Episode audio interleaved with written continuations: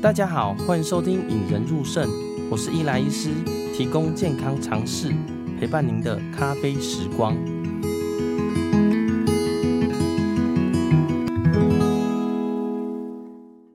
不知道你有没有做过电脑断层啊，或者是核磁共振，就是所谓的 CT 跟 MRI 啦。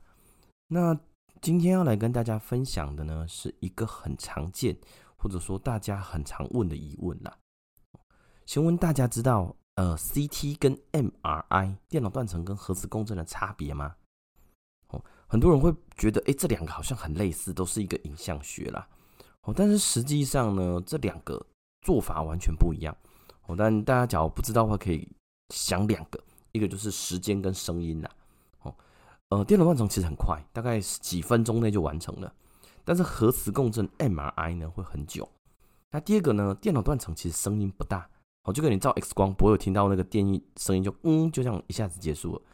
但是 MRI 呢，会非常非常吵，甚至他会拿耳塞给你，因为他就说非常大声，就会一个很大声，让你无法呃避免的一个声音。那为什么今天想要来聊电脑断层跟 MRI 呢？嗯，这个难道是要邀请放射科医师吗？哦，没有，这今天要来讨论的叫做显影剂啦。因为最近呢，这几次因为呃疫情结束了，很多人比较赶来医院，也开始要做一些进一步的检查啦。那最常见叫做电脑断层或核磁共振的时候，他们就会，嗯，因为我们科会很多肾脏肾脏不好嘛，所以他们打显影剂非常担心啦，就说：“哎，我这个适合打吗？我打了会怎样？为什么我一定要打显影剂啦？”所以呢，其实这一集是很早就想要跟大家分享的，趁着最近呃有很多人在问这个问题。我就在在这边做一集，跟大家做个小解答啦。嗯，在开始之前呢，假如大家还没有听过我们的节目《引人入胜》，也欢迎大家到 FB Podcast、呃 Spotify 甚至 YouTube 搜寻“引人入胜”啦。哦，大家可以在上面问一些疑问。其实大家有些疑问或私讯给我的问题，我都留下来，当场做了解答呢。其实没有办法很全面。但是我觉得我这个呃做这个频道的目的呢，是解决大家的疑惑嘛，或解决呃我在临床上常常碰到问题，会把它做一集比较完整的跟大家分享啦。如果你也对显影剂会不会对肾脏有影响，甚至我肾脏病可不可以打显影剂？诶，那你一定要继续收听下去哦。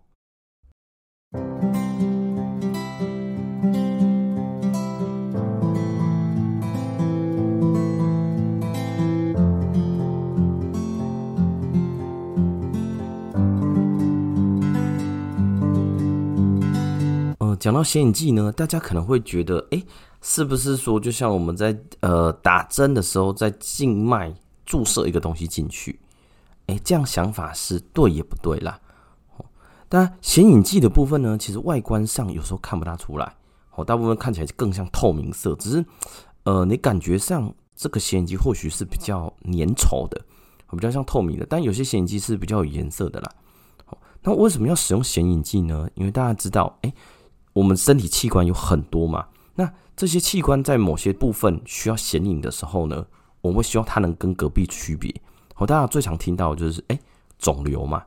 好，例如说我现在嘴呃嘴巴长一个肿瘤，那这个肿瘤到底吃多深？其实你外观上是看不出来的。你没有做显影剂的时候呢，其实你会看到哎，就是这里凸一块。但是你有做显影剂的时候，就知道哎，这个肿瘤被显影出来的时候呢，它吃到我们的多深呐？哦，只有在表皮呀、吃到呃真皮呀、吃到肌肉，甚至吃到底下神经骨头，哎，显影剂可以帮忙我们这些判定了。好，那显影剂在判定的时候呢，其实呃通常是从静脉打进去，那它会经过我们的静脉一直回到心脏嘛，心脏再打到各个器官去。所以假如说我要看好，我要看我们肾脏在显影的时候呢，就是这一段显影剂打到心脏打出去到各个器官以后，最后呢回到肾脏。排除掉，那这时候这些显影剂在肾脏的时候，例如说几几分钟哦，每个人的状况不一样，几分钟后会到肾脏去，那这个时候我们再来照相，它的显影剂就是在肾脏里面了。所以说，呃，大家心里想的显影剂，哎，是我就拿出一个呃类似电影里面的打个绿色的东西打进去，哎，其实不是哦，只是打进去，只有在呃检查下我们才看得出是什么东西啦。那为什么讲到显影剂，大家会想说啊，你就打一个东西进去显影就好了，为什么我一定要打一个好像对肾脏会有机会有害处的东西啦？哦，因为显影剂呢，当然有分离子性跟非离子性嘛。那离子性呢，通常会做一个跟阳离子结合啦。哦，那阳离子通常会有出现碘原子，所以叫离子性含碘的显影剂打进去，其实会在全身看得到。那当然这几年呢，有出现非离子性的，那非子离子性的，它的渗透压。就是它没有那么粘稠，它渗透压比较接近我们血管血液中的渗透压啦，所以它的副作用像说呃打完有些人会很过敏、很燥热、很恶心哦，疼痛的副作用都会比较小了。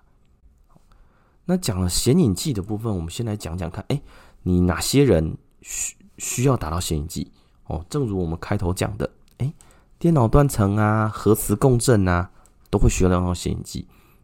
还有哪些呢？其实还有一些常见的，例如，呃，大家心脏不好的话，会做到心导管。那心导管呢？你要看它心脏怎么收缩、怎么舒张，血管打出去，血管里面到底有没有东西塞住？哎，这个也必须要显影剂啦。但是刚好提到，呃，电脑断层啊、核磁共振啊、心导管，哎，其实它们的显影剂会有点不一样啦。好，像电脑断层、核磁，哎，电脑断层、心导管。的显影剂都是比较呃，像我们刚刚讲的叫做离子相的显影剂或非离子相的显影剂。那 MRI 核磁共振呢，倒是一个叫做 gadolinium 的，嗯，中文叫做嘎，我看注音是哥啊嘎哦。那它的英文呃中文字是一个金，再一个 J 倒过来的打勾勾那个叫闸嘎。我一开始以为是叫念佛利扎的扎啦，但是听起来注音符号单写是嘎啦。这两个显影剂其实不大一样的啦。好，那第三个就是大家知道说，哎，哦，显影剂是什么？为什么要做打显影剂？哪些需要打显影剂？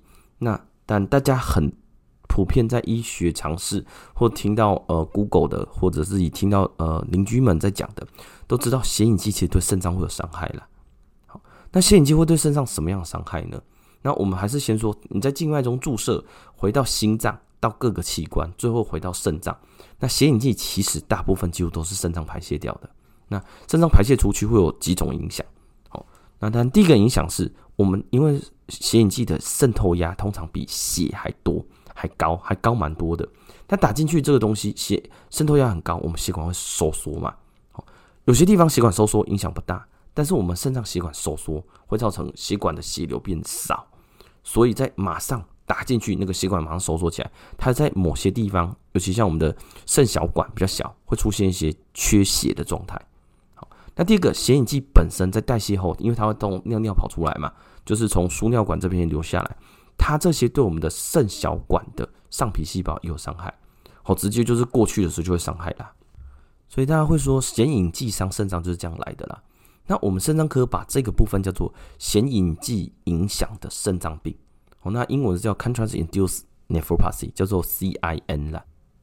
那听起来好像很可怕哦，但实际上呢，只有只有两 percent 的人哦，注射显影剂会造成一些急性的肾脏损伤，而有些人呢，可能造成肾脏损伤机会更高。好，例如说像我们肾脏病哦，你的 eGFR，你的肾丝球过滤小于六十，或你本身糖尿病、高血压、心脏不好、肝脏不好、年纪大，这些人呢，他发生的机会倒是会比较高。有些呃研究发现，十到三十 percent 都会出现的。好，那大家会觉得哇，这个好像很可怕哦。但是实际上，要告诉大家，哎，显影剂造成的肾脏急性损伤呢，大部分是可以逆转的。呃，他们一到两天就呃两个两天内呢，你的肌酐酸会上升，就是你的 eGFR，你的肾丝球过滤会下降。但是呢，通常三到七天就到顶点了，然后就慢慢恢复了。所以这个大家在打显影剂的时候不用太担心，说，哎，我真的有很担心我会造成肾脏变差。大部分你用完就结束了，就恢复了。只有在那些人需要担心，就是肾脏病啊、糖尿病、高血压、心脏不好、肝脏不好或年纪大的人需要担心了。好，刚刚讲的呢，显影剂叫做呃电脑断层或者心导管在做的显影剂啦。但是还。呃，MRI 就是核磁共振在做的神经 gadolinium 的呢，倒是比较没有这个，它本身是不伤肾脏的。哦，但是呢，它会引起一个非常非常罕见，哦，发生率大概一趴以下的啦，叫肾源性的全身纤维化，就是我们简称 NSF 啦。哦，它是一个非常非常罕见，台湾其实也更少见的哦，但是它的副作用蛮明显的，在做完以后，皮肤会发痒、发烫、瘙痒，皮肤直接出现红红印或深色的印，那可能有些人会出现哎关节比较僵硬或肌肉无力了，而且打完以后哎不见得是一天哦，也有在呃国外的报道，有些人是三个月才发生了。所以这假如是肾脏不好的病人呢，在打嘎罗丁眼的 MRI 的时候，哎，你要真的要注意哦。好，那再来还有最常见被问到的，哎，打完，哎，我怎么知道我自己肾脏有没有问题啊？我打完，我搞不好肾脏不好，你我应该会应该会担心看到什么啦？好，那假如是 MRI 的嘎罗丁眼的比较接近过敏的症状，哎，你可能做完就已经会很红很肿，然后皮肤会出现很多结痂变厚的状况，那。一般的 CT 呢，电脑断层或者是做心导管，你可能就是觉得，哎、食欲比较下降，比较累，然后有些人会出现水肿的状况了，像脚水肿啊，眼睛水肿，哎、这个就是我们一般肾脏变差的症状了。那再来呢，就是大家会最常问的问题啦，究竟我的肾脏功能有没有一个数字告诉我说，我可不可以使用显影剂，或我应该小心使用，或者我根本就不该使用了？好，那我们大概临床上会这样跟病人讲了，哈。呃，你的肾丝球过滤率小于四十五的时候，先小心使用显影剂。三十以下，因为你的肾脏突然变差的机会太高了，所以这个时候呢，会不建议使用有显影剂的电脑断层啊。那即使你要使用显影剂呢，也会有一个是很高渗透压、高渗透压跟几乎跟血浆差不多的等渗透压的显影剂啦。大家尽量可以选，还是选等渗透压的。好因为那显影效果不会差太多，但是它对肾脏的影响比较少。好，那刚刚讲到的嘎多利年呢，就是一个嘎这个呃的显影剂，好和 MRI 核核磁共振在用的，基本上你的肾丝球过滤三十以下就不建议使用了。哦，甚至假如你是一个洗肾患者，因为 NSF 就是。刚刚提到的肾源性的全身纤维化，即使洗肾的病人依然还会发生，所以小于三十的病人就不建议使用了啦。讲了这么多，大家觉得哇，好可怕哦！这些显影剂是不是都不能打了啦？但是我必须得说，哎，显影剂造成的肾脏的问题，大概呃发生率非常低嘛。刚刚就说一到两 percent，那比较不好的或许是十到三十 percent 啊。但是我们可以好好预防。好那好好预防有几个点啊？第一个点叫做多喝水。好，假如你是做之前，哎，你尽量那几天不要缺脱水啦。好，不要说我去晒太阳啊，我去运动完啊，水喝的不够多。那假如你有在使用利尿剂的时候，哎，也尽量先暂停哦，因为除非你真的是脚很水肿、肺很水肿，不然这时候你也尽量不要使用利尿剂。长期在吃的病人先暂停个一一到两天。好，那第二个族群要注意的叫做糖尿病啊。糖尿病本身是一个高风险群，另外呢，糖尿病患者常常吃的叫做 metformin，哦，大家可以拿到拿自己的糖尿病的药拿起来看，大家注意要看学名哦，它的学名叫做 met formin 哦，metformin 这个成分哦，因为目前大家血糖药呢，呃，都很多很多种，那有些复合药不会把这个药名直接写上去，大家可以看一下，哎，假如说你有吃这一类的。一般也是建议停一到两天，哦，至少在做的当天千万不要吃了。那第三个族群呢，就是你本来就有在使用止痛药的，尤其是非类固醇类的止痛药 NSAID，哦，因为 NSAID 本身就会造成我们肾脏不好。好，假如大家对于呃止痛药的一些分类啊，或者哪些止痛会伤肾，NSAID 会不会伤肾这个问题呢？大家可以回到我们很早期我们的第二十二集呢，有跟大家介绍。哎，止痛药造成了肾脏病了。好，那还有一些大家可能会问到的，就是第一个，哎，我的血压要不要停？好，那目前呢，证据显示血压药不大会影响肾脏，不会影响到显影剂造成的肾脏病啊。所以你假如在吃血压药，哎，当天哦，除非有其他禁忌症，例如血压已经太低了，不然你可以平常怎么吃，现在就怎么吃。好，那另外一个就是大家会常问的，叫做发泡定啦。Acetylcysteine，好，大家就是 Acetylcysteine，就是大家常常在吃的，哎，它是像我们医院就是画上面画一只小鸟嘛，它是一个化痰粉，但是它高剂量，哎，我们一般的化痰粉大概两百 milligram 啦，哦，假如是那种呃发泡定的话，大概六百 milligram。那在我们学生时代呢，这个发泡定可以预防显影剂肾病变，但是这几年的报告研究发现呢，哎，好像不大有好处。但是呢，我的建议是你可以考虑吃，因为基本上没有坏处啦。哦，它对于现在看起来对显影剂肾病变影响不大，但是在小型研究看起来有些帮助，所以大家也可以考虑吃看看啦。好，那最后一个就是我们科别常常会碰到的，哦，就是在各个呃科别都有会有洗肾的患者嘛。他们会常常问我们说：“哎、这个病人，哎、今天下午要做检查，我晚上洗肾，或早上要做呃电脑断层，我要把显影剂洗掉。那洗肾病人做完显影剂以后，马上洗肾，到底有没有帮助呢？”好，那这个部分其实，在很多研究里面都发现，哎、其实这一群病人洗肾时间跟他没有任何影响了。哦，所以就是例如说，你是一个洗肾病人，我礼拜四要做检查，但我礼拜五才洗肾，哎、没有关系。所以你本来就在洗肾的病人，洗肾并没有差太多啦。但是呢，你做核磁共振的时候，在小型研究发现说，哎，你的核磁共振，你尽早把它洗掉，对于你的呃肾源性的全身纤维化，哎，机会会比较低。所以呢，假如你是做 MRI，那我会建议，哎，你 MRI 还是提早洗。哦，当然不是说提早洗就就是你明礼拜五要洗，就礼拜四直接洗掉了，而是你做完检查可以跟你的洗肾配合，尽量两个边配合到，哎，不要隔个三天五天。例如说我洗礼拜五洗完肾才去做 MRI，但是我下一个礼拜一才洗肾了，大家可以哎尽量把它排在很接近的时候了。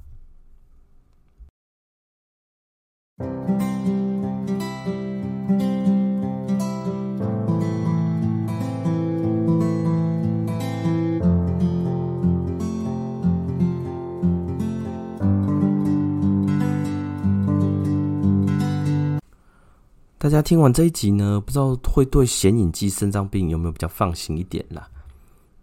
那帮大家做个小整理了哈。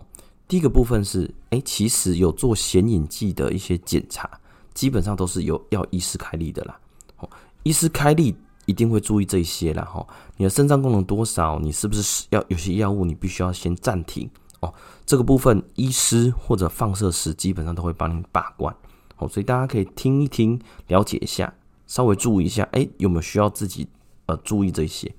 那哪些人要注意呢？就是，哎、第一个是肾脏病的啦，吼，你的肾丝球过滤率小于三四十五的时候，你就要很很小心。那三十以下的病人呢，就不建议使用 gadolinium 的 MRI 的显影剂了。那在使用，假如真的要使用显影剂的话呢，会建议哎、用比较等渗透压的，哦，它有分很高嘛，高跟。等渗透压的，大家可以尽量选比较等渗透压显影剂，对肾脏的影响更少了。那你要怎么预防呢？那就是刚刚讲的，哎、多喝水，好，水尽量喝到一千五百 CC 以上，好，除非你有是心脏病、肾哎肝脏病啊，或者我们本身肾脏病，水分的摄取要注意的病人才需要，呃，不能喝太多，不然基本上呢，你能尽量多喝水，多喝水。这个部分，呃，利尿剂或者糖尿病的 metformin 要小心。哦不要尽量停个一两天。那止痛药呢，在这段时间也尽量不要使用。哦，如果你想要使用发泡定，哦，六百 ml 的 Acetylcysteine 呢，也是 OK 的。那最近呢，YouTube 的引人入胜好像越来越多人看了。那我发现呢，其实很多东西在没有图跟文搭配的时候呢，其实会看不大清楚。所以呢，之后我会把一些 Podcast Podcast 的主题呢，有图文慢慢放上去了。另外呢，最近引人入胜一些呃呃听众们或者是呃粉丝有私讯说，哎、一直看不到我的东西，我也不知道为什么粉丝团一直被降触及啦。所以呢，大家只要在想要看到一些比较新的，也建议说，哎、你还是按赞跟追踪啦，因为可能有 po 一些东西大家会看到，尤其呃最近在跟大家分享水肿的部分呢、啊，可能有些人还没有看到，好，有私讯我问，我通常会把这些东西再 pass 给大家啦。最后呢，也请大家多多鼓励我，就是呃多留言跟分享啦。因为其实一个人一直在这样讲，就像老师一个人唱独角戏，呃，我也看不到大家的反应。所以大家假如说诶觉得这个不错的话，也可以在呃无论在你在哪个平台，呃 First Story 啊 p Apple Podcast、Google Podcast，或者是像 Spotify、KKBox，其实都可以留言给给我。那我从后台上呢也会看到这些留言啦。那但呃 apple podcast 的留言呢他没有办法直接回复但是其他的部分我会在里面跟大家分享。我叫呃你的问题呢很适合做成一集我会尽量跟大家一起做。那最后呢谢谢大家的收听。让我们培养胜利思维拥有幸福人生。